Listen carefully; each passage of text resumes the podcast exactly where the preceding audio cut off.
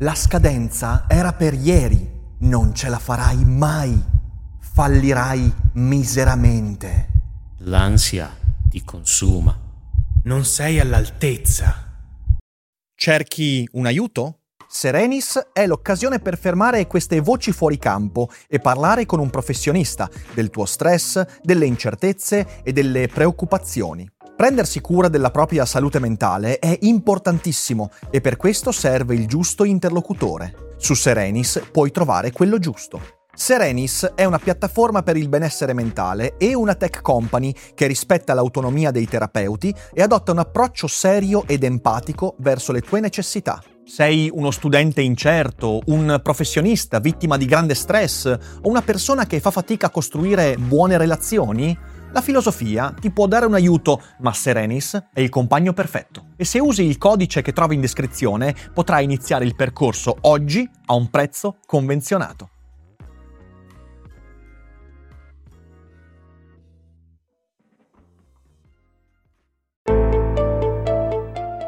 Daily Cogito.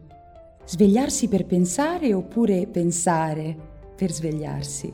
Ogni mattina, dal lunedì al venerdì, con Rick Tofer.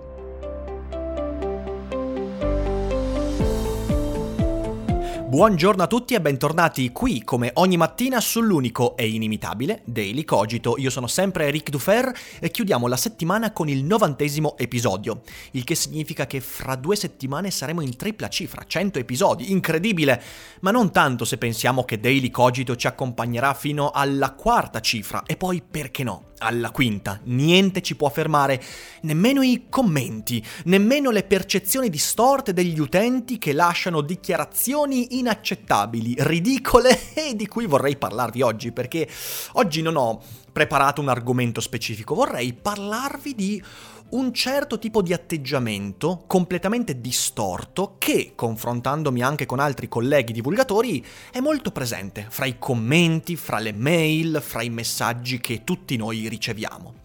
E questa, questa tendenza, questo atteggiamento distorto si traduce in tre tipologie di commento che vorrei vorrei commentare insieme a voi per, non so, rischiarare un po' la nebbia intorno a questo atteggiamento. Partiamo dall'atteggiamento. Qual è? È la convinzione, totalmente mal riposta e distorta, e forse anche malata, che i contenuti che ogni utente trova sul web siano pensati e prodotti appositamente per lui.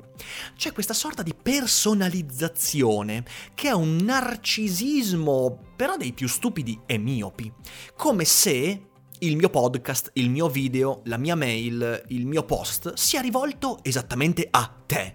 Come se l'utente spesso fosse davvero convinto che di fronte a lui ci fosse qualcuno che dice I want you, americanamente parlando.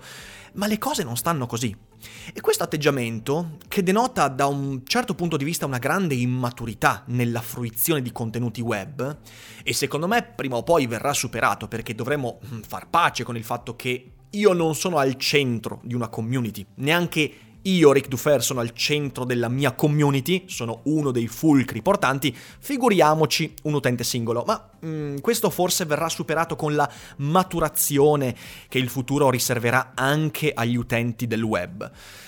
Però questa cosa si traduce in tre tipologie di commento, una molto divertente e due un po' meno divertenti. Partiamo da quella divertente, così, così ci facciamo una risata, e prendo un esempio. A Natale io, con la mia newsletter, la Weekly Dufer, ho colto l'occasione per fare gli auguri a chi era iscritto alla newsletter. Auguri di un sereno Natale e di buone feste. Ho allegato una foto di me, Ipazia e Ari e l'ho inviata a quel più di duemilatrecento persone iscritte alla mia newsletter. Se non sei iscritto alla newsletter, rimedia immediatamente. Trovi il link sotto in descrizione oppure mi scrivi in privato e io te lo mando. Comunque, dicevo, è gratuito ed è bellissimo, mi raccomando. E oltre alla mail settimanale arrivano ogni tanto delle chicche, degli, delle esclusive, eccetera, eccetera. Ma non perdiamoci nella pubblicizzazione delle newsletter. Ho ricevuto due fantastiche risposte. Fra le tante che ho ricevuto, che erano erano semplici grazie anche a te, che bello, buon anno, wow, sì, che bella foto, eccetera, eccetera, mi sono arrivate due risposte fenomenali. Spero che i due diretti interessati siano in ascolto, così, così si ricorderanno di quel momento bello, anche se, come vi dirò, vista la mia risposta, non so se ancora mi seguono. E la risposta da parte di uno è stata: ma cosa mi fai gli auguri? Io sono ateo. E l'altro mi ha risposto: io non festeggio il Natale, perché questa è una festa consumistica e non bisognerebbe festeggiare, quindi mi stupisco che un filosofo lo faccia. Spettacolari. E la mia risposta ad entrambi è stata: eh, amico mio, guarda che questa mail l'ho mandata a duemila e rotte persone e non era rivolta a te. E il fatto che tu sia ateo, o il fatto che tu la consideri una festa consumistica e non la festeggi, me ne frega molto poco, insomma, diciamo così.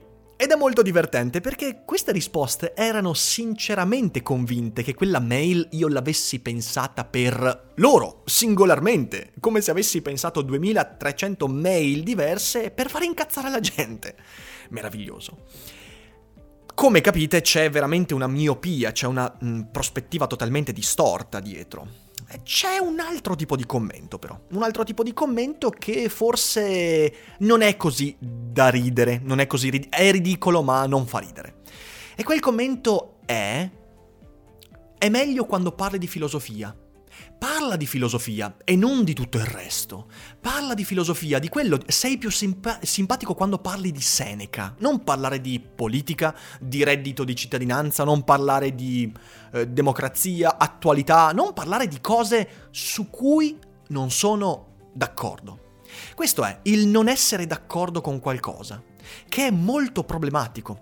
Il fatto che qualcuno non sia d'accordo con quello che dico è fisiologico, proprio perché io non solo esprimo liberamente la mia opinione, io esprimo liberamente quello che penso, io dico quello che penso e quello che penso non è necessariamente in linea con quello che pensi tu e tu e tu e tu e tu. Ogni podcast viene ascoltato mediamente da cinquemila persone al giorno, ok? Quindi stiamo di fronte a cinquemila teste diverse, cinquemila modi di pensare diversi. Come puoi anche soltanto immaginare che io dica tutte le cose con cui sei d'accordo? Ecco, lì si insinua, a mio parere, la parte più problematica del, dell'atteggiamento distorto di cui parlavo. Perché da un lato ci si aspetta che il creatore di contenuti dica solo cose che ricalcano l'idea che io mi sono fatto di quella persona. Per esempio, parla di filosofia, non parlare di politica, significa: io da te mi aspetto che parli dell'immagine che io mi sono fatto della filosofia. Ecco, la notizia del secolo, che forse questi personaggi si troveranno a rimuginare per tutto il weekend, forse anche oltre, è che la filosofia non solo parla anche di politica, e fare filosofia senza parlare di politica, di democrazia, senza toccare le corde dell'attualità non è fare filosofia, è fare seghe mentali, quelle sì sono seghe mentali. La filosofia tocca l'attualità, tocca la vita, è inevitabile che tocchi l'attualità e la vita, altrimenti, altrimenti davvero diventa un esercizio di stile. Ma soprattutto la filosofia esiste per contraddire quello che tu pensi. E dietro a quel commento c'è sempre quell'altro commento: un filosofo non dovrebbe dire questo, non dovrebbe comportarsi così, non dovrebbe esprimersi così, non dovrebbe fare, dire, pensare, non dovrebbe avere queste opinioni, non dovrebbe eccetera eccetera. Ma un filosofo ha una sola caratteristica, come dice il grandissimo Sgarbi a Mike Bongiorno: che non devo dire quello che vuoi tu. Beh, chi, chi si ricorda la litigata fra Sgarbi e Mike Bongiorno sa quello di cui parlo. E io non sono tenuto a dire quello che è la tua immagine, e dico tua, eh, e prendo singolarmente ognuno di voi, che l'abbiate mai pensato o meno, bello mai pensato o meno, sto straparlando, eh, io non sono tenuto a corrispondere all'immagine che tu hai del filosofo, perché se c'è una cosa che è il filosofo è letteralmente uno spirito libero, cioè pensa liberamente, e pensando liberamente eh, credo che il lavoro del filosofo sia quello di essere veramente qualcuno che crea molto più disaccordo che accordo. E se, come spesso accade, tu trovandoti in disaccordo o anche provocato perché anche la provocazione è una parte fondamentale del pensiero. Io cerco di provocarvi spesso per causare una reazione. Non me ne frega nulla che ci sia un popolo di ascoltatori che annuisce davanti al podcast e basta. Mi interessa dire cose che vi fanno, che vi facciano reagire, ci mancherebbe. Se tu, di fronte a quel disaccordo o a quella provocazione, eh, ti disiscrivi e non mi segui più, non è un mio problema. Ecco allora l'altra parte, l'altra tipologia di commento. Mi disiscrivo per quello che hai detto, fatto, postato, pensato, sussurrato, opinato, eccetera, eccetera. E quello forse è la cosa più odiosa, perché si pensa che la vita di un divulgatore attraverso il web viva sulle iscrizioni. Cioè, se io ti tolgo l'iscrizione ti sto facendo un danno, quindi dovresti valutare meglio quello che dici. Perché? Beh, perché se tutti si disiscrivono come me, come fai a sopravvivere? Ma che puttanata è questa? Al di là del fatto che per uno che si disiscrive, ma anche per dieci che si disiscrivono perché sono in disaccordo, ce ne sono altri diecimila che seguono volentieri nel disaccordo. E forse è una piccola sconfitta per me, l'unica cosa, il fatto che chi è in disaccordo si disiscriva. Significa che non sono riuscito davvero a colpire nel segno con queste persone. Quindi certo, un mio piccolo fallimento, ma si può sempre migliorare. Io eh, faccio, mi faccio carico dei fallimenti e procedo. Però la cosa veramente importante da comprendere è questa. Il fatto che tu ti disiscrivi, ma lo dico proprio, ragazzi, non lo dico con cattiveria, lo dico con onestà. A me che dovrebbe fregarmene? Perché davvero qui ci troviamo di fronte al narcisismo dell'utente che, trovandosi in disaccordo e non riuscendo a sopportare il disaccordo e non riuscendo quindi nemmeno, a rigor di logica, ad argomentare contro, quindi a dire, spesso non riesce a dire questo tipo di utente perché è in disaccordo, ma dice semplicemente hai detto una roba che non ho accettato, punto, stop, e se ne va. C'è un narcisismo malato, e io sono un amante del narcisismo, sono un narcisista, ma nel modo giusto. Qui c'è un narcisismo malato di rancore in cui l'utente davvero si trova circondato o vuole trovarsi circondato solo da cose che gli danno ragione. E allora sapete cosa? E lo dico con la più grande pacatezza e totalmente privo di provocatorietà stavolta. Meglio per me. Meglio per me perdere un utente che si trova in quello stato mentale. Meglio per me che un utente convinto che la filosofia sia avere ragione e trovare conferma delle proprie ragioni se ne vada dal podcast, dal canale. Perché sto dicendo questo? Questo non è uno sfogo. Questo è un tentativo di dire a tutte quelle persone che in passato, pochi giorni fa o mesi fa, nei miei confronti o nei confronti di chiunque altro sul web, qualunque altro collega, creatore di contenuti sul web, si sia, si sia trovato ad avere lo stesso atteggiamento, io spero che con questo podcast si sia un po' allargato quell'orizzonte. Perché?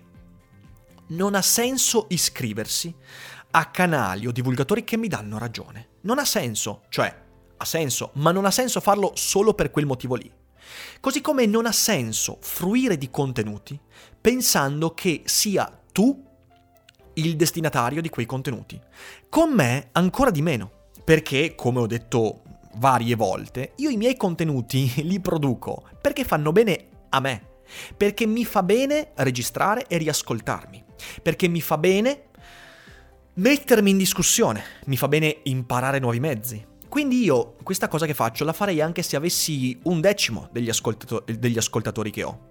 Perché i miei obiettivi sono raggiunti e piano piano, gradualmente, non contando sul numero di iscritti o sul numero di persone in accordo con me, io la mia professionalità la sto costruendo e la sto sostenendo, quindi non è un problema un iscritto, dieci iscritti in meno, così come non è un problema e non è una conquista avere ventimila iscritti in più. Non è sugli iscritti che mi interessa costruire, mi interessa costruire sulla relazione, e la relazione si fa anche sul disaccordo. Ed è questo il motivo per cui molto spesso in passato ho prodotto video e podcast molto controversi, non per il, lo spirito del flame, non ho mai fatto flame nella mia vita, e quando l'ho fatto l'ho fatto veramente per scherzo, palesemente per scherzo. Il video su Soros, i video sul capitalismo, quelle sono idee in cui credo io, ma al di là di quello l'ho fatto proprio perché sapevo che la gente sarebbe stata in disaccordo.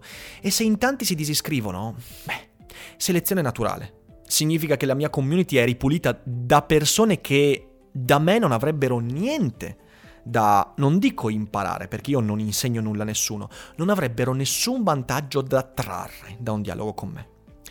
Quindi, quindi, qual è la conclusione di tutto questo? Cerchiamo di essere un po' più intelligenti da utenti, cerchiamo di essere meno narcisisti in maniera malata e coltiviamo il narcisismo però in maniera giusta, avendo amor proprio e avendo stima di quello che siamo. Forse le persone che si esprimono in quel modo lì hanno il narcisismo che è antinarcisista.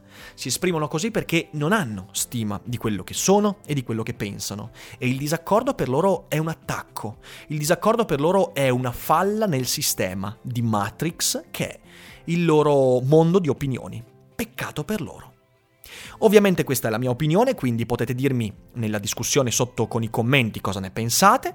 E io vi ringrazio per avermi ascoltato durante tutta questa settimana. È stata una grande settimana, tantissimi nuovi ascoltatori e quindi benvenuti a tutti quelli che si sono iscritti.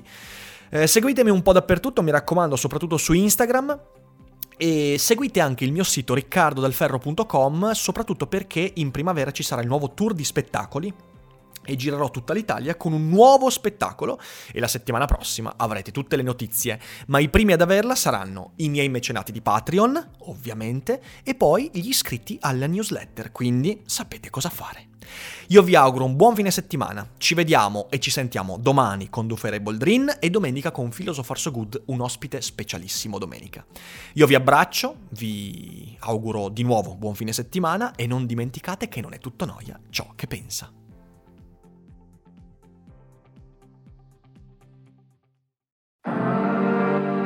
History Channel ci racconta l'avventura dell'umanità. I grandi avvenimenti del passato, ma anche la realtà in cui viviamo e chi siamo veramente. In un mondo in costante trasformazione. Perché le storie che cambiano la storia meritano di essere ascoltate. Cerca History Channel Podcast sulla tua app di streaming preferita.